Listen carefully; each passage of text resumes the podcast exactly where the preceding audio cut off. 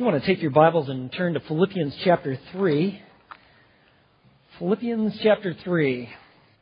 Springtime. It's likely you've uh, attended a wedding, not this year, certainly in years past. And now, you've been to weddings, but you probably haven't encountered a bride like this.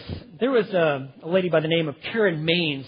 She wrote a parable of a, of a wedding, and she wrote about how it got started and there were the groom and all the party up front there, and the, and the groom was looking sharp, man. He had his shoes were shined, he had his shirt tucked in, that shirt was pressed, his coat was on, every hair was in place, he was smiling, he was looking good, everyone was just looking awesome there.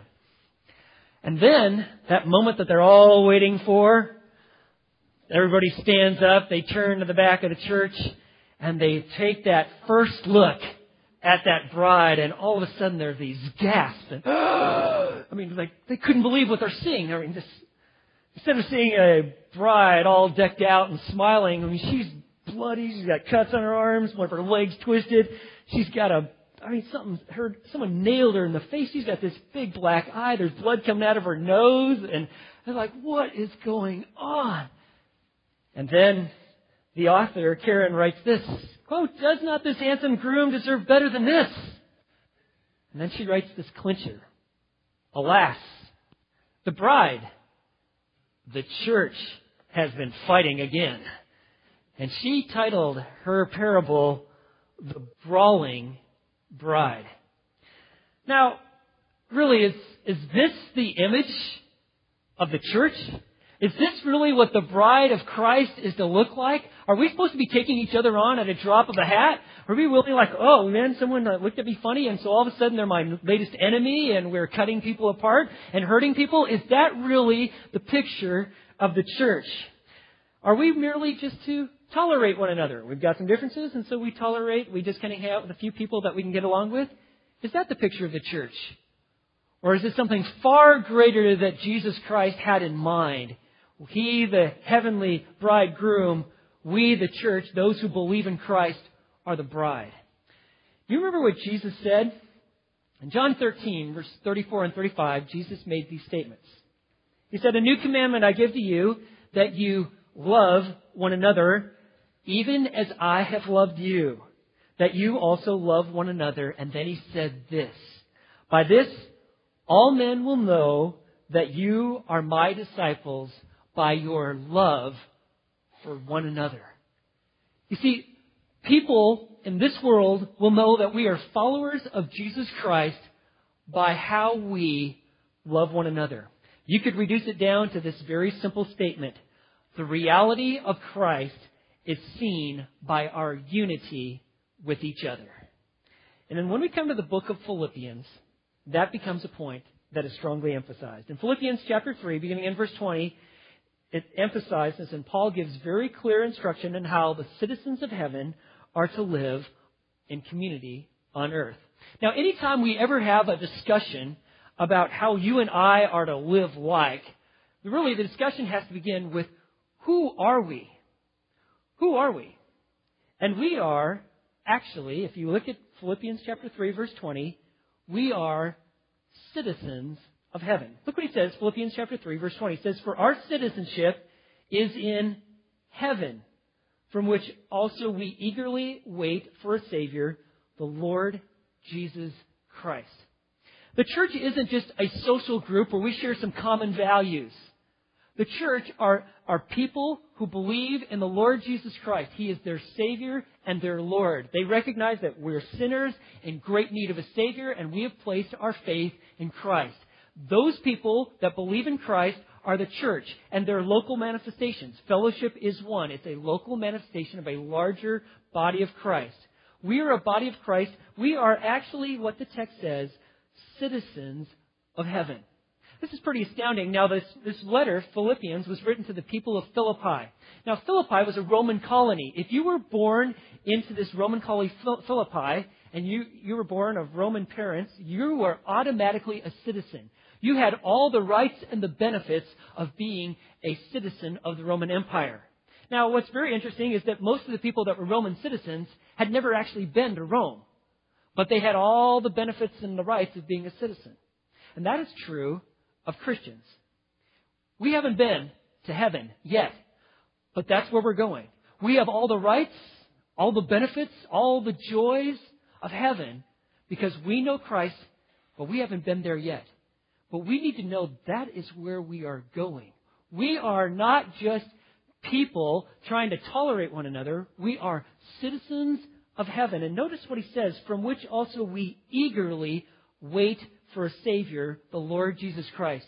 Christians can be identified with a Christ focus. They are anticipating his return. Do you remember Jesus said, I am coming back. It was promised in the Old Testament that he'd come, and he arrived right on time.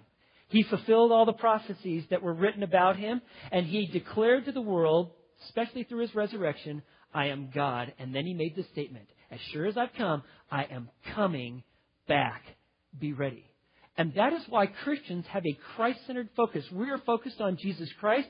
We are eagerly awaiting his return because why? Verse 21 Who will transform the body of our humble state into conformity with the body of his glory by the exertion of the power that he has, he has even to subject all things to himself. This is Jesus Christ. You know, really, the whole Bible focuses on the person and the work of Jesus Christ. If you would like to know more about Christ, if you looked at Philippians chapter 2, it's amazing because the Philippians chapter 2 emphasizes the magnificence of the incarnation. Who is this Jesus Christ? People ask. Why, he is the eternal Son of God. He has existed from all eternity. And the amazing thing of the incarnation is that he actually took on flesh and bones and entered into humanity 2,000 years ago. We celebrated at Christmas. He has come into humanity for a purpose. And that purpose is to rescue his people from their sins. In fact, that's what it says in Colossians 1 13 and 14. For he rescued us from the domain of darkness and transferred us into the kingdom of his beloved Son, whom we ha- in whom we have redemption, the forgiveness of sins. All of us have sinned. All of us have offended God. We've done our own program. We have lived self centered. We have ignored God. In fact, we have, may have used His name in vain or li- actually lived our lives in disdain for Him. It's all indications that we have missed the perfect mark. That's what sin means, and we need a Savior. You cannot bring about salvation no matter how much you try to clean up your act or how good you try to be. You and I, we need a Savior. And God has provided one in Jesus Christ. And in Philippians chapter 2, he actually talks about that, that although he has existed in the form of God throughout all eternity, he did not regard equality with God a thing to be grasped. But do you know what Christ did? He emptied himself. He emptied himself of the, of the use of his divine prerogatives at his own disclosure, at his own will. He now submitted himself to his Father's will, whatever you would want. He took on the form of a bondservant, and being found in the likeness of men, and being found in the appearance of man, as of a man, he humbled himself to the point of obedience, even death on a cross. That is who Jesus Christ is. And you know what Christ has done? Christ has saved us from the very penalty of sin. See, the wages of sin is death. Someone has to pay. Either you will pay the penalty of your own sin, or you accept Christ's payment. He has paid the penalty in full by dying and pay, taking on God's full wrath and just wrath against sin. He took it upon himself. He not only has saved us from the penalty of sin, do you know that Christ has saved us from the power of sin? And one day, when we're with him, we'll actually be saved from the very presence of sin. In fact, that is the day that he's talking about in verse 21. He is going to transform the body of our humble state. Our body that is so prone to temptation and to sin and to doing the wrong thing. You need to know that God is going to bring about a transformation. He is going to bring and give us a body that is like this, the resurrected Son, fit for eternity to bring glory to Him. I know it's popular. In fact, you can find a book that says that your best life now. But you know what the Bible says? Your best life is later. It is to come. Right now, things might be good or they might even be terrible. But you need to know that in heaven, in the presence of Christ, why we are going to experience untold joy, unending worship. We are going to worship not because you're commanded to worship, because that will be the absolute response when we see the splendor and the glory and the continual activity of the living God. And so he says, remember friends, you are citizens of heaven. We're just merely living here on earth. And in chapter 4, verse 1, he says, Therefore, as a result of the fact that we are citizens of heaven, he says, My beloved brethren, whom I long to see, my joy and crown, in this way stand firm in the Lord. And he's going to tell you and I how we can stand firm. Now, I want you to not miss chapter 4, verse 1. Notice how he refers to these people, the, people in the church of Philippi. He says, I long to see you. You're dearly loved. You're beloved. You're my joy and crown spiritual leaders, pastors of churches, you see, their people in their church are like bring them great joy. Now, you might be familiar with a crown, like in the athletic games, they would give the victor a wreath. But they would also, perhaps at the end of a life, a life that was lived nobly and well, they would also give a wreath, a wreath to celebrate a fruitful uh, and accomplished life. The health and the vibrancy of a church is a spiritual leader's or a pastor's great joy. And he says, you need to remember not only you citizens of heaven, but you, he's, Paul says, you are, you are a source of great joy for me. You are like a crown to me. And so I want you to stand firm. Now that word stand firm, that is, that was the word that was used of soldiers who were standing at their post and they were ready. And Paul is going to, in Philippians chapter 4, and we're going to spend the month of June looking at this, he tells you and I how we are to stand firm in the Lord. That is in contrast to being disoriented or easily misled. And so he's going to say, I want you in this way to stand firm. And it may surprise you in what he says, but this is what he says in terms of standing firm. If you and I are going to stand strong, we have to realize that the reality of Christ is seen by our unity with each other. He begins by all of us corporately. He tells us how we are to live. And we have to learn how to live well with one another. Being a Christian is individual. God does not save people on the group plan. It is an individual, one by one, placing your faith in Jesus Christ. But there is a corporate identity that is absolutely critical to Christianity. Christ is the head. We are his body. We are the, he is the bridegroom, we are the bride, and we have to learn how to relate well to one another. It is not an option. The idea of Lone Ranger Christianity, I'll take part when I want to, I'll be rather isolated, I'll come to the church when I need help, but otherwise I'm going to do my own program, is foreign to the New Testament. It is not what God intended, it is certainly not what Christ talked about, and it is not what is emphasized here. You know what is emphasized? Is that you and I learn how to live together in unity. In fact, notice what he says. Verse 2. And I bet you could have heard a pin drop when this letter was first read about 2,000 years ago. I urge you, I urge Euodia, and I urge Syntyche to live in harmony in the Lord. There was something that had taken place something between these two women who obviously had significant spiritual ministries, but there had been a division had taken place, and it was starting to affect the entire church. And so he writes, I want you to stand firm in the Lord, my dearly beloved ones. Verse 1. How? I urge you to, these two ladies, to live in harmony in the Lord.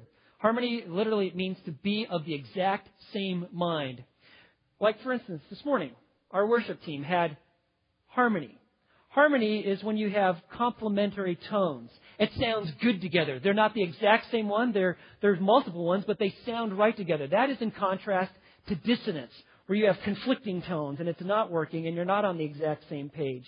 We are to live in harmony with each other. Now, when we talk about harmony, well, people think, well, that's great.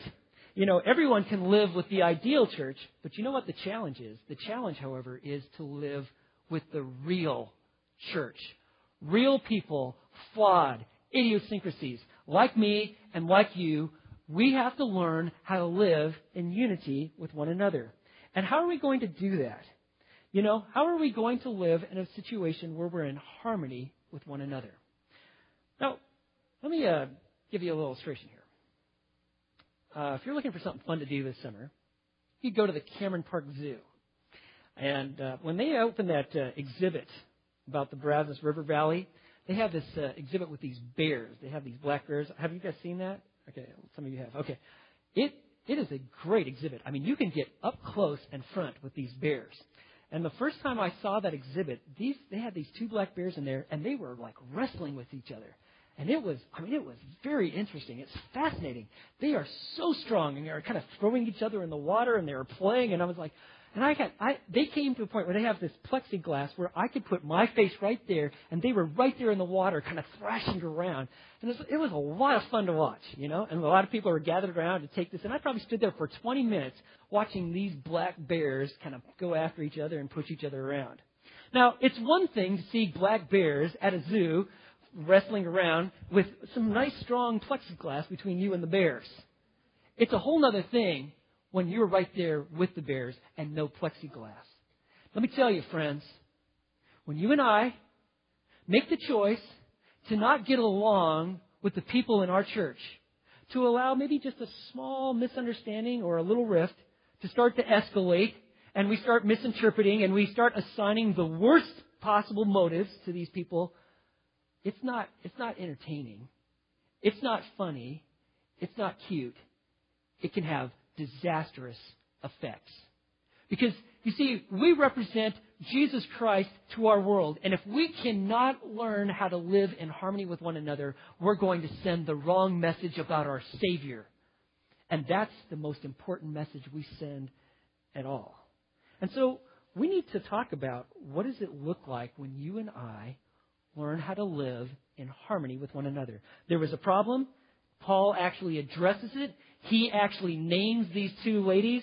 I would imagine there were others involved. He says, You ladies, I urge you to live in harmony in the Lord. I mean, can you imagine if our soldiers who are fighting in Afghanistan and Iraq, instead of fighting after fighting terrorists and trying to bring peace, all of a sudden started fighting one another?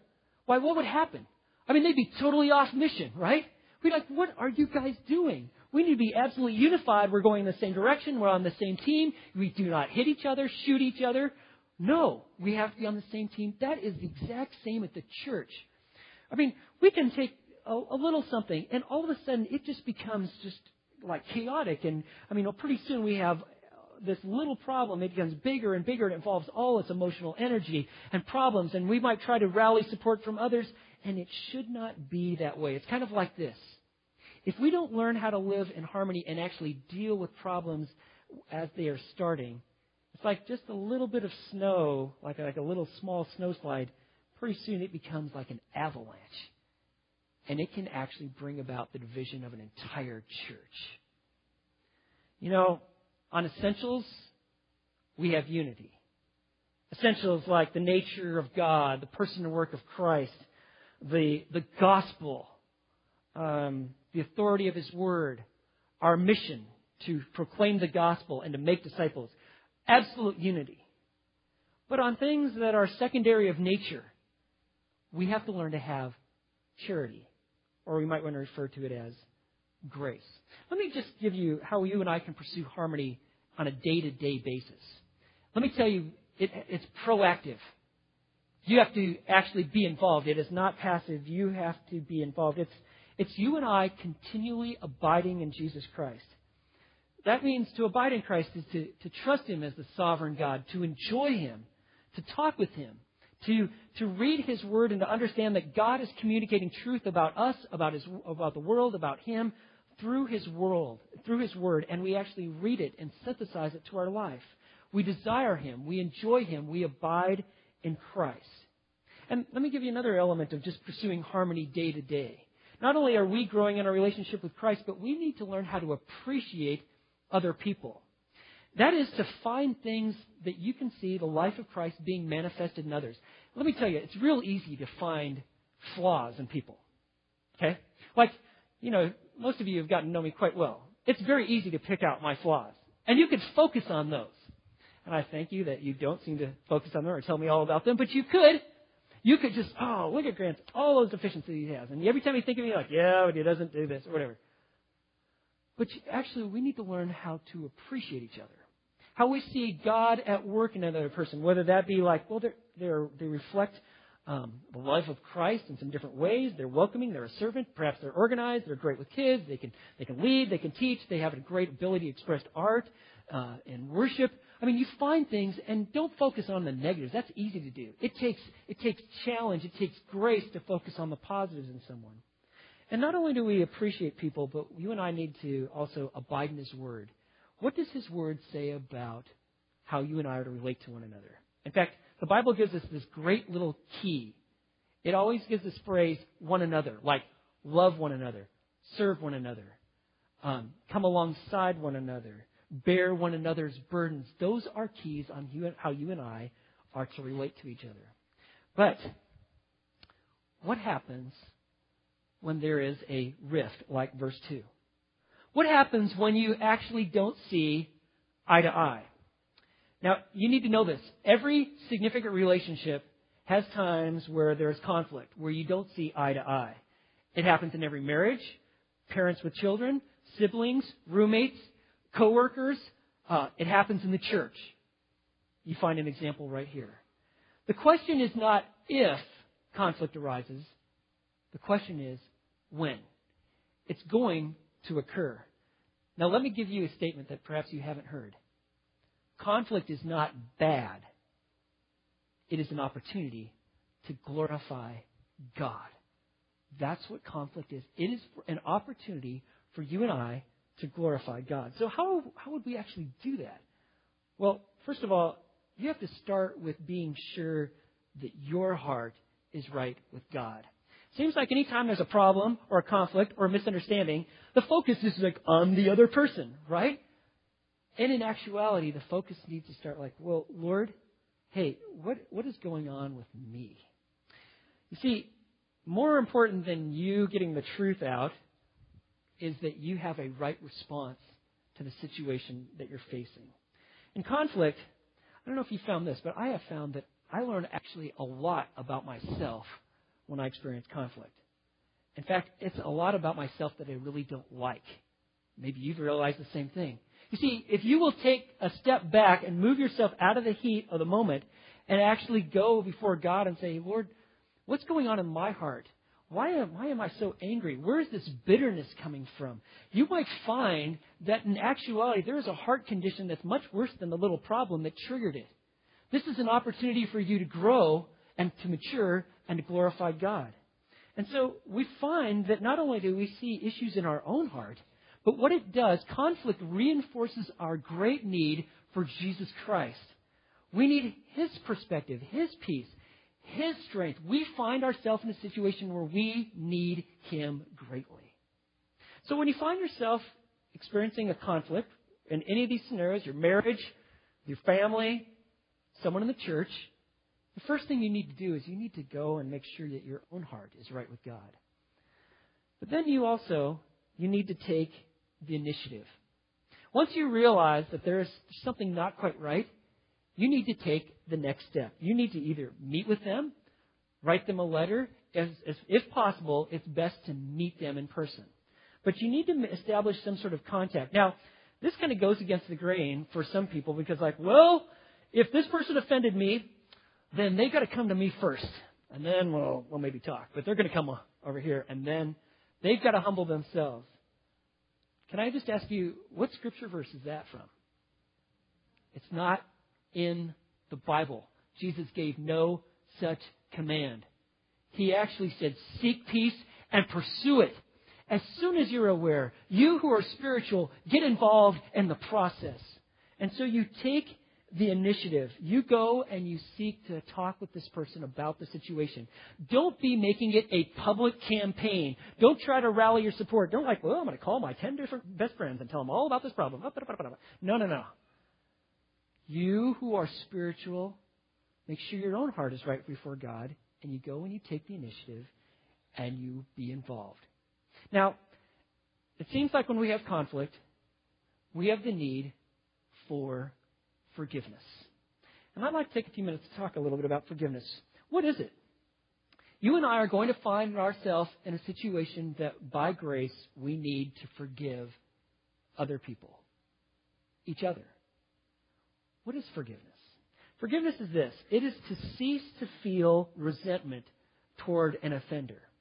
It is the conscious choice to release someone from the hurt that they have caused you. Now, anytime that I even say the word forgiveness, it gets really quiet, and you might even have like hairs going up at the back of your neck, like, oh.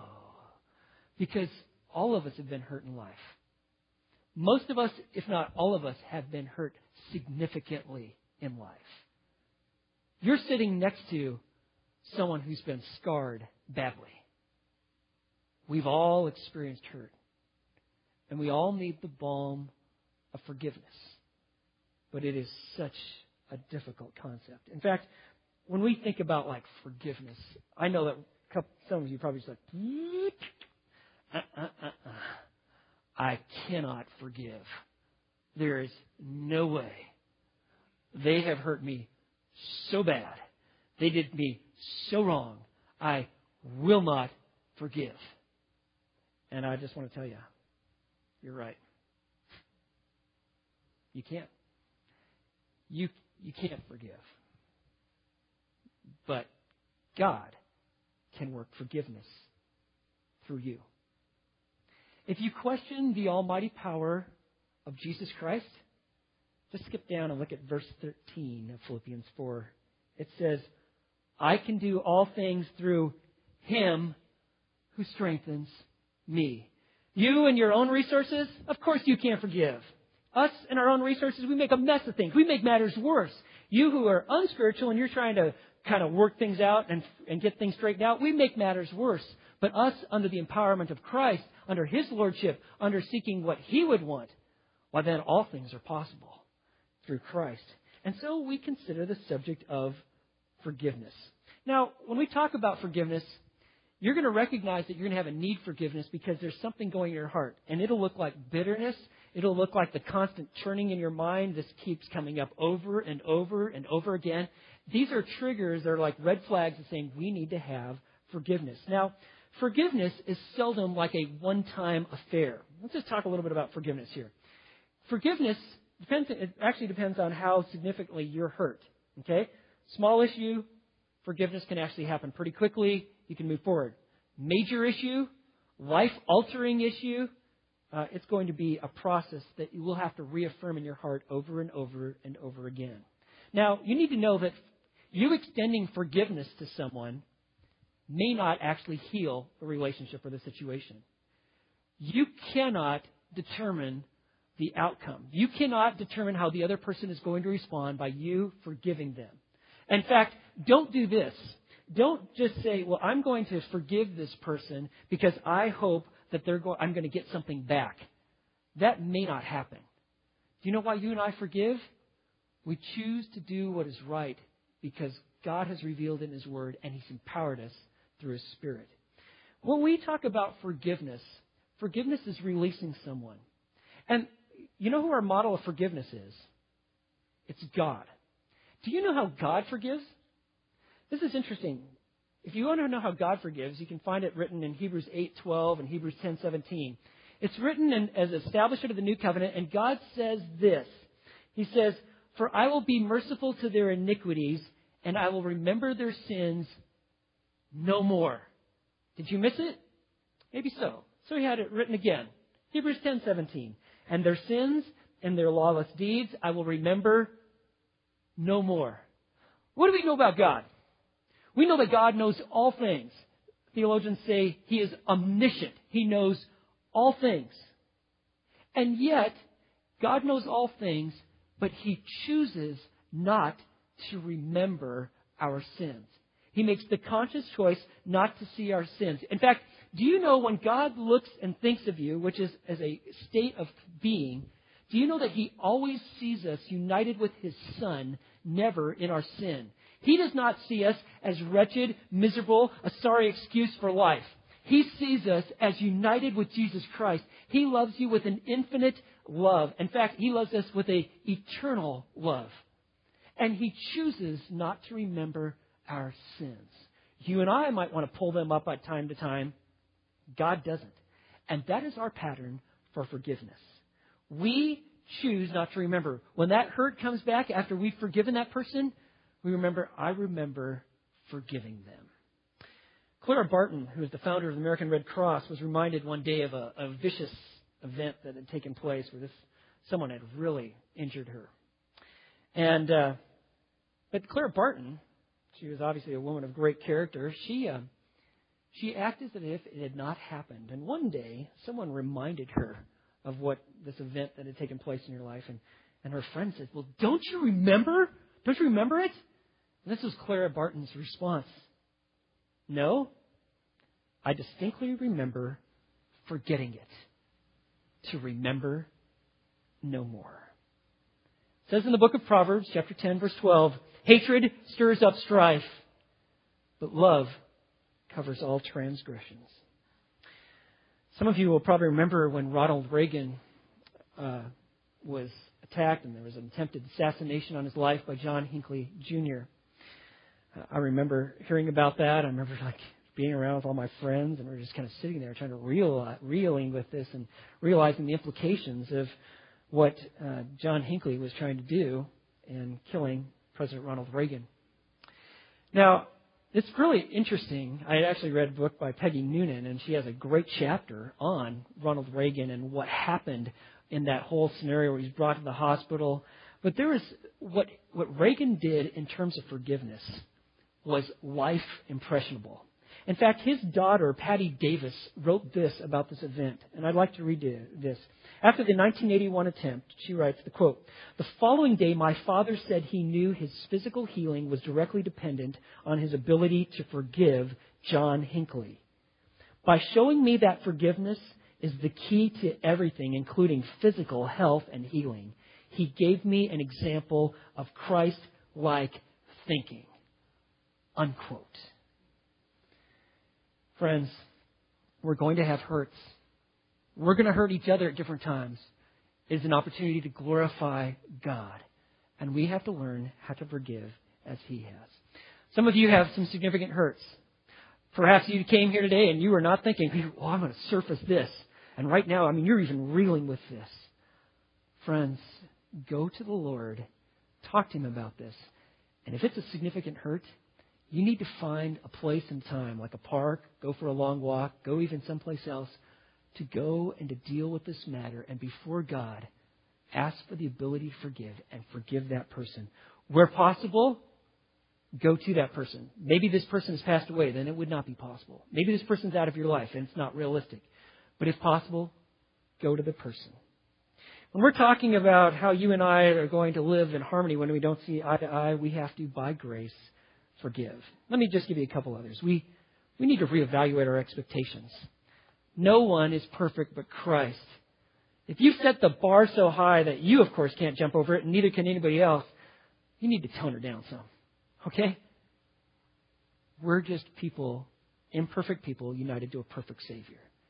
That'll help us give grace to situations, realizing we all make mistakes. And let me just throw out one other thing. Don't let one relationship ruin your life. If you have someone who just they they refuse to change, maybe they're in your family, uh, maybe they're a coworker, you've given forgiveness, they've thrown it back in your face. I don't want to talk to you, whatever. Okay. You send a nice letter, they send you a quick note, get lost. You know, okay, don't let one relationship ruin your life. In fact, if needed, involve someone else to help you, especially in the church. In verse 3 says, Indeed, you see this in Philippians 4, verse 3? Indeed, true companion, I ask you also to help these women who have shared my struggle in the cause of the gospel, together with Clement also and the rest of my fellow workers who na- whose names are in the book of life. He says, if you, in fact, he says, this true companion, this yoke fellow, I ask you, help these women. We are all, we have our names written in the book of life. God has recorded where we're going. We are citizens of heaven. We've got to learn how to live in unity with one another. Why? Because we reflect the living God to the people we're around. So for you, is there a person that you need to go and to take the initiative and to go extend forgiveness and make whatever wrong a right? It's kind of like um, like if you took a dime and you, you have this dime and, you know, you can do one thing with the dime. You could take the dime, and if you put the dime like right in front of your eye, I mean, like that's all that you can see is the dime, right? It's like, uh, every time, it's just, it's just there in my eye. It's almost like a contact. But if you know, if you take the dime and you hold it out and extend it, why, all of a sudden you get perspective. And it's just a dime, but there's a lot of other things. Friends, if you just focus and fixate on one problem and you never deal with it, it's like taking the dime and putting it in your eye. No wonder it's so irritating and so all consuming. Friends, for the sake of the gospel, it's not worth it to be all consumed by one relationship that's had some sort of conflict. Go and by the grace of Christ, address it and deal with it. Go and start by telling God how much it hurts. You go talk with Him. And then you go and you take the initiative. This is not a one time deal. This is how you and I function in the church from here on out. This is the word of the Lord, how you and I are to live. And perhaps, perhaps some of our greatest moments of being most like Christ is when you and I forgive in our marriage, with our kids, with our family members, in our church. You remember Jesus Christ? You know, when they nailed him to the cross, he uttered some words. There was, there was a few words that he uttered repeatedly. Do you know what they are?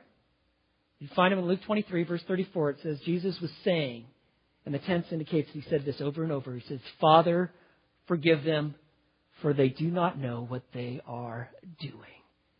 He uttered those words over and over. And you know, were the people responsive to him asking and pleading for forgiveness? Uh-uh. In the same verse, it just says, and they cast lots, dividing garments, dividing up his garments among themselves. They could care less.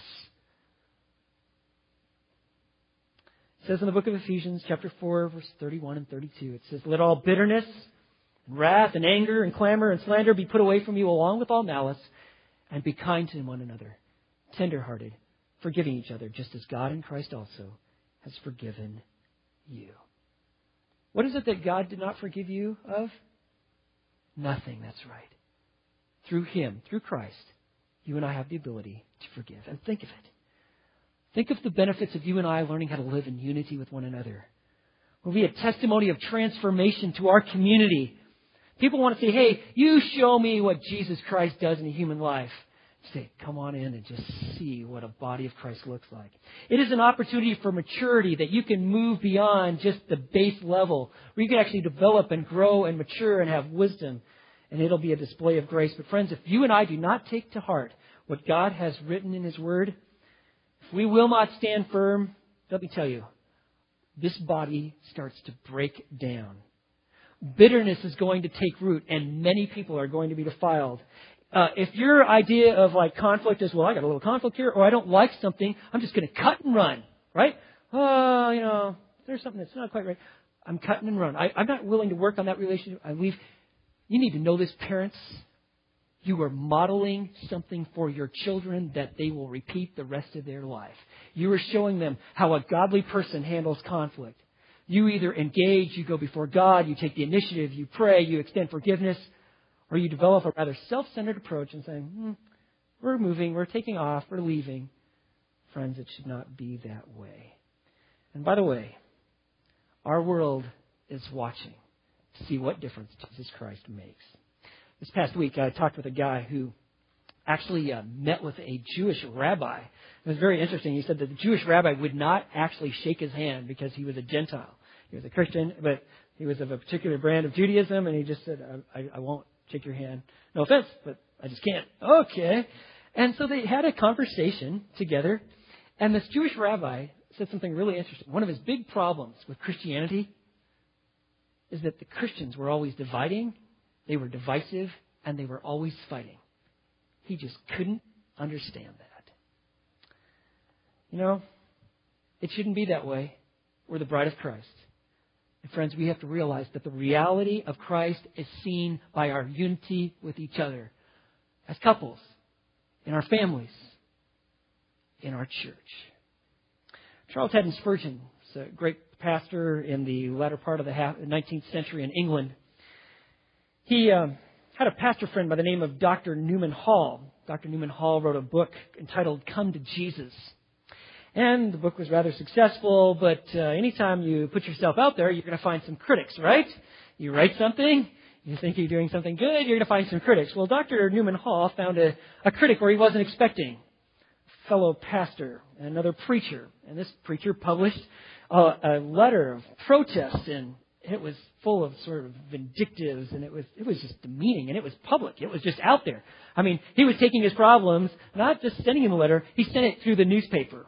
Major deal. Well, Dr. Newman Hall, for a while, took this rather graciously, but the more popular this, this article got that was out there, why, you know, it just got under him and finally he put pen to paper and he's going to let the boy have it. So he did. So Dr. Newman Hall wrote a letter and it was strong. It was tough. I mean, you thought the first, the first article got the whole thing started was bad man. This guy laid him out of things that were true. And so what he did, Dr. Newman Hall took his letter to Charles Spurgeon, the great English pastor, and he asked if he would read it over and make any comments. And so Spurgeon read the whole letter. And at the end, he, uh, he said, You know what? This is excellent. And uh, everything you wrote is true. But then Spurgeon said, But. He paused for a while, and then he said, There's just one thing that is missing.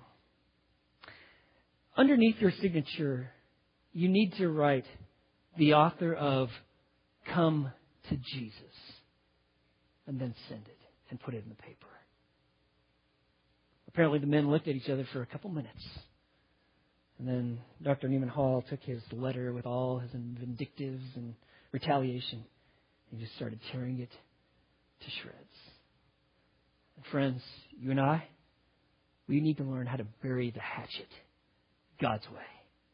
We need to realize that the reality of Christ is seen by the unity of his people. We must seek peace and pursue it. And we must, as the scriptures say, live in harmony with one another. Let us pray. Lord, I want to thank you for your word that is so very clear on such a critical subject.